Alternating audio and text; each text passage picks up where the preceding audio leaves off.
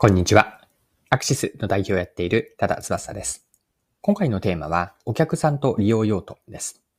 お客さんが変われば、商品やサービスの利用用途も変わるという話です。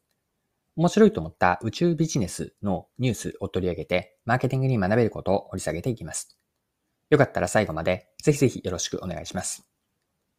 はい。今回ご紹介するのは、これは楽しみなニュースだなと思ったんですが、大分空港が宇宙港になると宇宙港というのは宇宙の港と書くんですが、大分空港が宇宙港になるというニュースです。日経新聞の記事でも取り上げられていたので、記事から一部抜粋して引用します。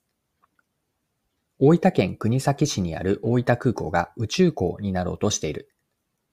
既存の滑走路から飛び立った航空機から人工衛星を打ち上げる。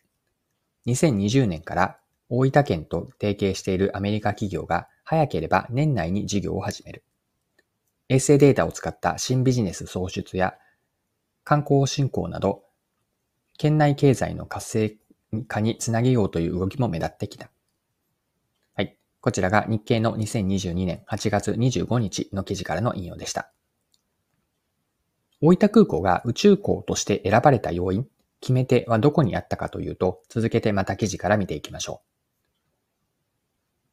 人工衛星はロケットに搭載し、垂直に発射するのが一般的だ。九州では鹿児島県の種子島と大隅半島の射場から H2A やイプシロンなどのロケットで打ち上げてきた。大分で取り組むのは水平型の打ち上げだ。人工衛星を積んだロケットを主翼から吊り下げた航空機から、航空機が空港から離陸し、高度約 10km の上空で発射する。大分空港の滑走路が3000メートルと長いことが選ばれる決め手の一つになった。県と次世代民間宇宙ステーション開発に参加しているアメリカシエラスペース、金松の3社も2月に覚書を交わした。シエラ社は宇宙輸送船の着陸拠点として大分空港を利用する可能性を探っている。7月に訪日したジョン・ロス副社長は滑走路も滑走路の長さも幅も十分で最適な場所だと評価。早ければ2026年の着陸実現を視野に入れる。はい。以上が日経の記事です。この水平型の打ち上げ方式というのは、飛行機の下部に宇宙船を取り付けて空港から飛び立つという方式なんです。一定の高さまでは一体化したままで上昇上昇していって、その後に宇宙船を空中で切り離して、そこから宇宙船が加速し、宇宙空間に向かっていきます。宇宙旅行ビジネスを展開するアメリカのバージンギャラクティック社にこの水平型は採用されているんです。はい。では、ここまでが今回の前半のチャプターに入るなると思っているんですが、後半では、この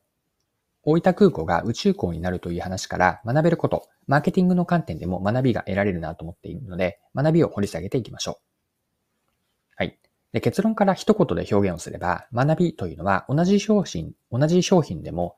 お客さんが変わり、利用用途が異なれば、選ばれる理由が変わるということ。これを学びと捉えたいです。大分空港はこれまでの民間の飛行機会社がお客さんでしたが、同じく宇宙、新しく宇宙ビジネスを展開する会社がお客さんに加わったんです。で違うお客さんになれば同じ空港、つまり同じ商品でも使い方が変わるんですね。まあ、使い方という利用用途が変われば、何を基準に使ったり、何を基準に選ぶのかの理由も変わっていきます。大糸空港が宇宙港に選ばれた決め手というのは、水平型の打ち上げに適した空港だったからです。具体的には引用した先ほどの記事にあったように、まあ、3000メートルの長さで、まあ、幅も十分にあるという滑走路でした。また、これは記事では書かれていたわけではなかったんですが、大分空港が他の空港に比べて民間飛行便の離発着数の回数が少ないであろうことも宇宙港に使えると判断されたのではないかなとで一般的な民間向けの空港では、離発着の回数が少ないというのは売り上げが上がらずに他の空港に比べて、まあ、列位になるんですよね。ま、JAL とか ANA などの航空会社にとっては、飛行便を飛ばしたくても売り上げが大きくならないわけで、この大分空港の発着数の少なさというのは、いわば弱みだったわけなんです。しかし、宇宙船とか衛星ロケットを発射させたい会社にとっては、大分空港の環境とか置かれた状況は魅力的に映ります。飛行便は少なくて滑走路の長さも十分なので、大分空港の特徴というのは宇宙船を飛ばすには強みになるんです。このようにお客さんと利用用途が変われば、昨日の弱みが今日の強みになると。こういうことって起こるんですよね。